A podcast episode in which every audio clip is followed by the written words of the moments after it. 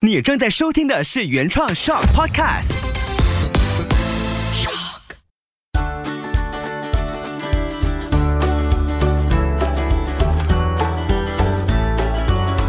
秋月的育儿天地，欢迎来到秋月的育儿天地，搞懂孩子不费力。Hello，你好，我是秋月。我相信进入了这个阶段呢，是很多家庭在享受短短的一个学校假期，因为在之前孩子经历了第一次的学校评估，然后也是学校家长日的季节，无论是幼儿园或者是一般的小学，都已经经历过了，就是再一次的上半年学习的过程怎么样，然后去见见老师，听听老师评估一下孩子，然后告诉我们，诶，哪些方面可以帮助孩子。一起进步、一起努力的这个过程呢，也刚好是两兄弟一起去到学校，一起去体验。那我们也是第一次在疫情过后全家人出动。为什么呢？因为哥哥上小学四年嘛，前面两年是没有什么家长日啊什么的，就纯粹拿报告回来。那第三年就是去年疫情缓和下来之后，接受让一位家长。只有一个家人可以去到学校去跟老师面对面沟通这件事情。那今年呢，算是已经恢复了后疫情时代的正常生活，所以我们全家人出动，然后一起去到了哥哥的课室里面去感受这个学校的学习氛围，还有跟老师对话。这个过程很重要。那这一期为什么特别要聊聊这件事情？它也算是当我们家长，无论你孩子有没有经历过，呃，这个小学阶段，就是他现在可能还很小都好，孩子每次他完成了一件事情之后，其实这个对话呢是非常重要的。那学校家长日刚好就是一个很好的练习的过程，领取了孩子成绩册的那一刻。或者说，在日常当中，孩子完成了他个人的小小成就的时候，可能是他拼凑完 LEGO，可能是他完成了一个人的彩色的活动，也可能是他就做了自己很喜欢的粘土啊，或者是任何的手工，任何他给自己设下的一个小任务、小目标，他完成的那一刻，转过身来，大人是怎么去回应他？大人怎么跟他说？就等同于在家长日那天领取了成绩册之后，老师怎么说，我们大人怎么说，在孩子面前的对话是给孩子什么样的氛围，给他留下什么样核心的记忆，这是很关键的。可是我们常常就会觉得，哎呦，就是一桩小事，然后孩子完成 LEGO 啊，就一桩小事，就这样子忽略掉了。其实孩子在那个当下，他是非常极度需要被。看见、被肯定、被支持，就是被认证的概念。他之前所有的付出努力，在那一刻可以让大人口中对他说一些肯定的话，其实对孩子来说是很大很大的鼓励的。就像儿童心理学家德瑞克斯，他曾经说过一句话。也是我在学习正向教养的，在学习怎么样去鼓励孩子的时候，非常重要的一句提醒：孩子都需要鼓励，正如植物需要水一样，缺少了它就无法生存了。所以这一期。我们会从这个角度切入，然后去分享我经历的家长日。那当然，我也会邀请在听着 podcast 的朋友去回想，无论你孩子现在多小多大，他是不是也一起经历过了。我们不去评断自己过去对孩子说的话，只是说我们可以去想一想，其实我们在当下那一刻，我们还可以怎么说？我们可以怎么让孩子在这个过程跟我们一起往前？可以停一停，想一想。是不是有时候在任何的日常互动的过程当中，这些用词、这些对话的方式，可能也可以用得上？我先说一下家长日，对我来说，我小时候其实都很期待家长日，因为感觉耶，我可以牵着我妈妈、爸爸的手去到我的地盘。毕竟我很长时间都是待在学校学习，所以我非常非常期待我爸爸妈妈可以去到我学校看看我的老师长什么样。我学习的时候，我坐在哪个位置，或者班上哪里有挂了我做的作品，或者是我写的文章、我画的画被展示在我班上的哪个角落，这是小朋友内心很期待的事情。我我开始去到儿子的学校的时候，我回想了我儿时我自己经历的所谓的家长日。我们在前一天就开始在讨论，诶，是要穿校服吗？好像不用哦。后来我就想，好像要，我是穿校服。那马先生不是。后来由孩子来决定，他说不是，穿自己喜欢的衣服，他就穿了他很喜欢的裤子跟衣服去到学校。那我先说一下家长日呢，对小朋友来说，可能他多少就像我们自己经历的那个心态，有紧张的，有期待的，各种各样的。那家长呢，又是保持什么样的心情去到学校见老师？我自己去到学校看看周遭的家长，嗯，基本上什么样的心情都有，什么样的对话都有。等一下我稍微举一些，呃，我们听见的。那这个家长日其实也是一个非常好的沟通平台，就是老师可以跟我们做家长的一起在一个。对等的关系，在一张桌子前好好的去谈一谈孩子平日在学校的学习表现，学习上有什么样的规划要注意的，还有师生之间的配合度啊，包括说在学校家长日前一天，老师也特别安排了大扫除的环节，然后一起布置整间课室，也有视频让我们家长看到孩子怎么努力的去把自己的学习环境擦亮。这些都是非常可贵的经验。那我们在过程当中也听到了其他的一些家长在跟老师对话的时候，会提很坦诚的说：“我平时很少看他的功课的。”那这个过程其实也不是去找对找错，而是说至少可以彼此了解这样的一个情况之下。孩子的学习表现是怎么样的？然后哪些部分是我们可以加强的呢？那等一下我也稍微分享一下，我跟我孩子见老师的过程非常非常的快速。然后这个快速背后的意义是什么？我觉得很有趣。那作为家长的角度，当然就是我们希望从班导师身上听到，也了解到孩子在家以外的空间，他的学习的表现，他的态度是怎么样的，跟朋友之间相处真实的情况又是怎么样的。也可以感受到孩子上课的氛围。我坐在那个课室的时候，其实我觉得是很舒服的，就有一种像家的感觉。只是说那个铃声一出现的时候，我跟我孩子一起跳起来，我说：“哇，平时都这么大声的吗？”这个声音对我来说，我我会觉得，如果我很专注在学习，那时候我在专注的等候，我就整个跳起来了。我觉得我会被吓到，我就问我孩子：“你你有被吓过吗？”他点头说：“有。”好，这是题外话，但也是很值得去深入的。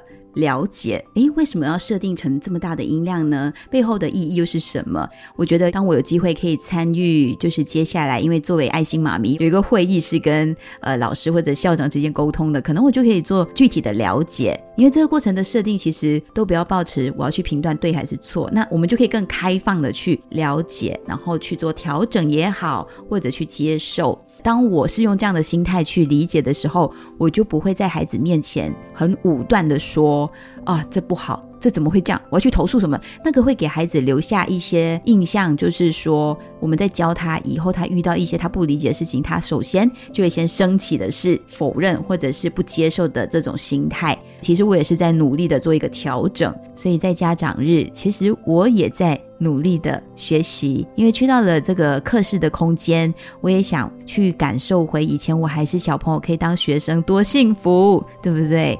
那爸爸妈妈其实每一天。也可以保持这样的心情，就是我们在每个过程总是可以学到什么的。那我在这个跟老师对话非常快速的时间里面呢，我也学到了一件事情：引导孩子自己去设定目标。这个动作在老师的建议或者理解之下，他给我孩子看到了一个可能。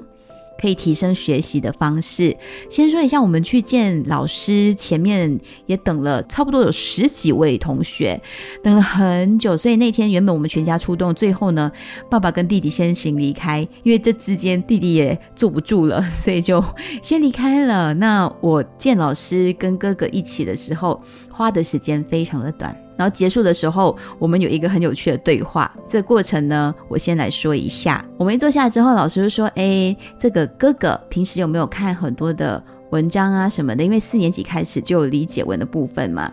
理解文的部分就需要平时有大量的阅读，哥哥有，但是其他语文呢就比较少，所以老师就说：“诶，哥哥有没有文章的范例啊？四到五年级的哥哥说有，刚好昨天有书展，哥哥就把其中一部分我给他的费用呢买了一本。”老师就称赞他非常好嘛，这件事情，那就问国文有没有？国文妈妈之前买了，但是呢，具体翻阅的数量不多，英文的没有，所以老师就说，哎，接下来老师鼓励孩子可以每一天翻一翻一篇，一天一篇，就是不同的语文，可能今天我翻的是呃华文的，明天我翻英文的，后天我翻国文的。就用这样的方式轮替的每天看一篇，可能甚至是可以设定每天只要半小时就好。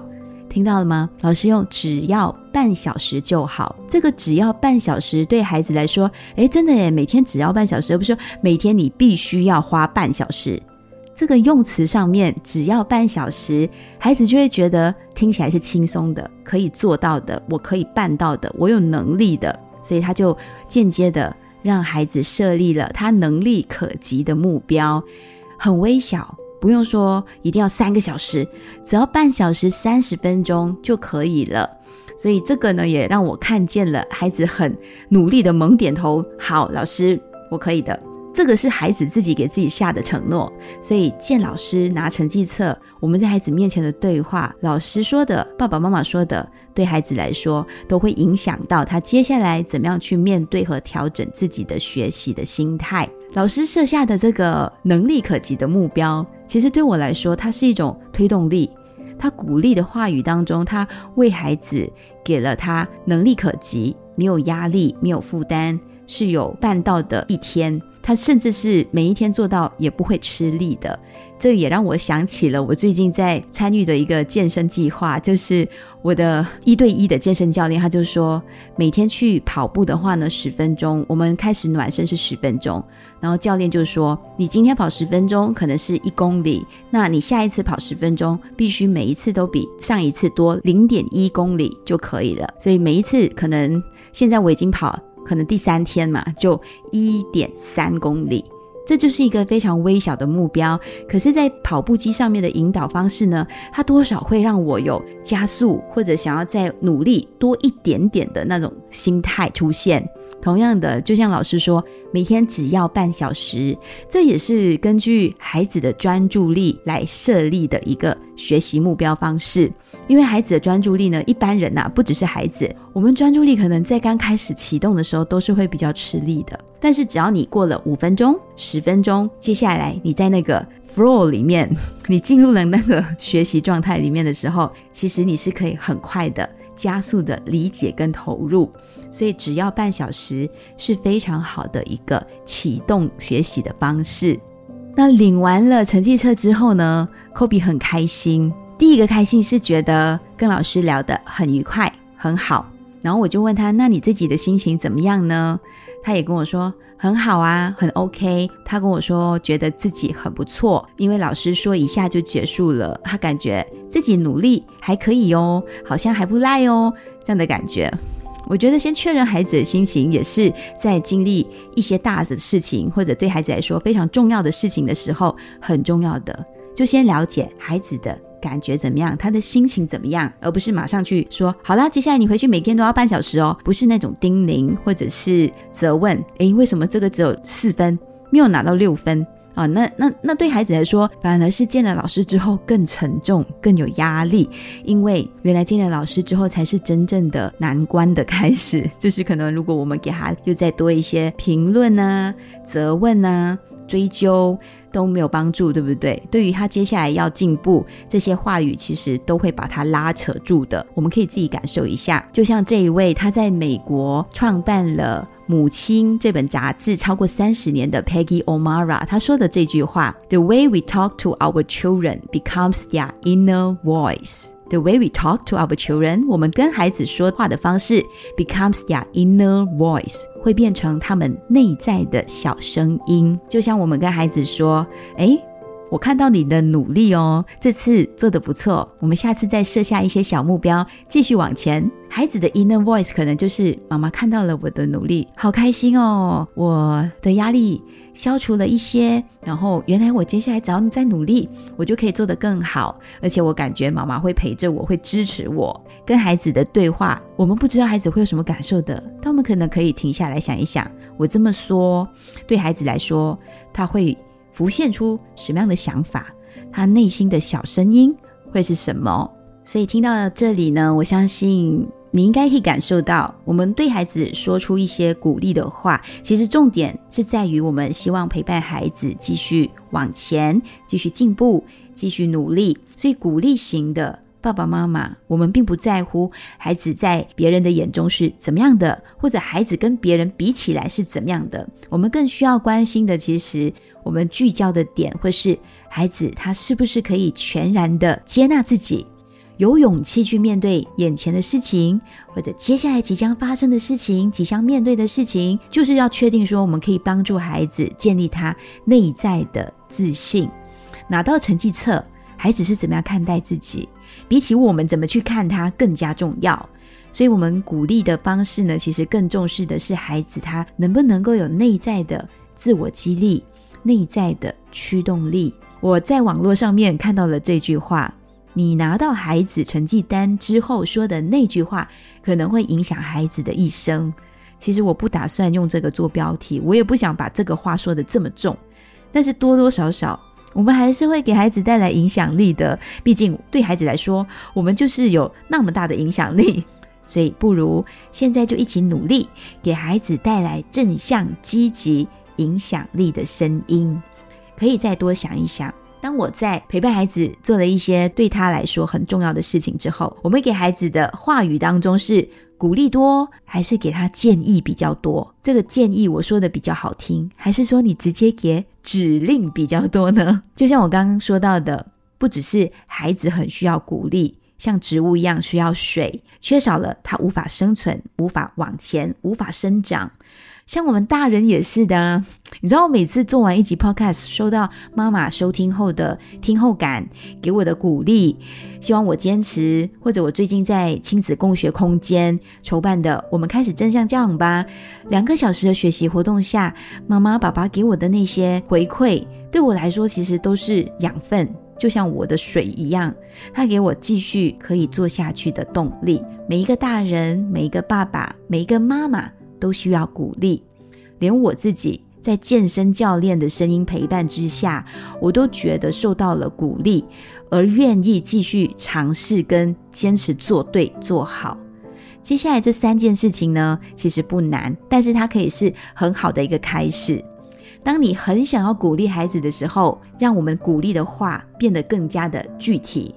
像我们知道，一般鼓励大家会想说，直接跟孩子说“你真棒，你真聪明，你最厉害”，这些都很抽象，纯粹是感觉良好。那个感觉良好，可能是你说的当下，跟孩子听的当下之后呢，孩子他是棒在哪里？他哪里聪明？哪里厉害？我们是不是可以具体说明？可能我们可以尝试延伸的说。爸爸看到你这次努力完成了评估，或者是课业的考试这个过程，看到了你付出。你上次说你要进步十分，而且现在你做到了呢。鼓励的这件事情上面呢，我们说的越具体，对孩子来说，我们不是在敷衍他，他是真正可以感受到那个真诚。第二件事就是想要鼓励孩子的时候，特别是在关键时刻时，比如说像我们这一次全家一起出动去领成绩单这件事，多鼓励的是那个过程，而不是结果。可能我会鼓励说，在领成绩单的时候，谢谢哥哥耐心的陪伴，谢谢哥哥在过程当中跟同学的玩乐，让我看到了他交朋友上面的社交能力。回到了成绩单上面的成绩，我们也不具体的去说那个结果是怎么样而已，而是说那个过程。诶，这次我看到你英文比上一次进步了耶，就是因为你每个周末都有腾出时间做习题练习，用心的学习。如果孩子这一次考试没有考好，我们怎么说呢？我们当然不能够就这样子否定了他之前所有的努力，还是可以在每一件事情上面努力的去发现微小的正面意义。多细多细的事情，就考验我们爸爸妈妈的观察能力。值得鼓励的都可以说出来。我们可以鼓励孩子，比方说，这次你没有拿到理想的、想要的成绩，但是你每天都有认真的完成作业。考试前，妈妈也看到你很努力的在复习。我相信下一次一定会更好的。让孩子的内在驱动力可以保有他的自我续航的能力，而不会一次被评论说你做不好，他就直接卡关，不想前进了。第三件我们可以做的事情，就是在重要的时刻呢，千万不要省下你的力气去鼓励孩子。及时的鼓励对孩子来说也非常重要的，像是已经过了一段时间过期的努力，它其实就像过期的食物，对肠胃都不太好。太晚才听得到的鼓励的话呢，它会失去了最好的原动力，那个效用必须在当下说才会有用。所以最好的就是在事情发生的现场进行鼓励，比方说孩子他努力两个星期完成了重要评估，见了老师领了成绩单。当事情刚刚发生的那一刻，我们陪伴着一起去出席家长日，及时的说出鼓励的话语。那个时候的话，简单、轻松、具体是最有力量的。那你过了几天开始递减了，你才说，这就真的是比较弱了。所以呢，这里面也体现出。我们陪伴的重要性，而且是及时的陪伴。没有充分的陪伴，这件事情它发生的时候，我们压根不在他身边，错过了，其实就来不及做到及时鼓励的这个效果。怎么说都好，其实它都没有唯一的标准。即使你今天听我说了这些方法，它也没有唯一的标准啊。你也可以在这个过程当中自己做做做，诶，你有自己一套适合你们家庭的。因为真的回到来，还是最重要的是适合你家的家庭语言，而且核心的精神其实就是孩子他听你这么说，他会觉得自己无论表现怎么样。考试考得如何，孩子内在他依然会感受到的是满满的归属感和价值感。无论他表现的怎么样，他都知道他值得被爱。爸爸妈妈对他的爱是爱他这个人，不是因为他表现的好还是不好。我现在想想哦，明年家长日对我们来说又是另外一个考验了，因为我小儿子也上小学了，同一天见家长。我跟马先生有不一样的想法，这个可能留到明年。如果秋月的育儿天地还在跟你分享的话，我们再来深入的谈。这个家长日谈完了之后呢，下一期可能会听到不一样的声音，我也会尝试的邀请我家两位公子一起上来 podcast 谈一谈，可能会在泰国进行这方面的录音，诶，看看一切顺不顺利，这个进展如何。如果你有留意我的 story，就有分享到我们在学校假期之前呢，就开了一场家庭会议，去谈一谈我们这次旅行。这也是疫情之后我们四个人的小旅行，我们各自有任务，然后这个家庭会议也设下了我们这次旅游的意义、目标跟收获、期待发生的事等等的。呃，具体说明，请听下一期的秋月的育儿天地。而且那个是会在我们体验了之后，整个过程我们真正落实执行，可以值得跟你分享的，都会在下一期出现。那你先祝福我们吧，这次出行顺利，可以挤出一些时间在泰国曼谷进行下一集的录音。谢谢你的收听，秋月的育儿天地，搞懂孩子不费力。也希望你喜欢这一期内容的话呢，可以大力的分享、share、按赞，或者是把它分享给你身旁也喜欢一起听育儿故事的这些爸爸妈妈朋友。我们下期再聊喽，拜拜。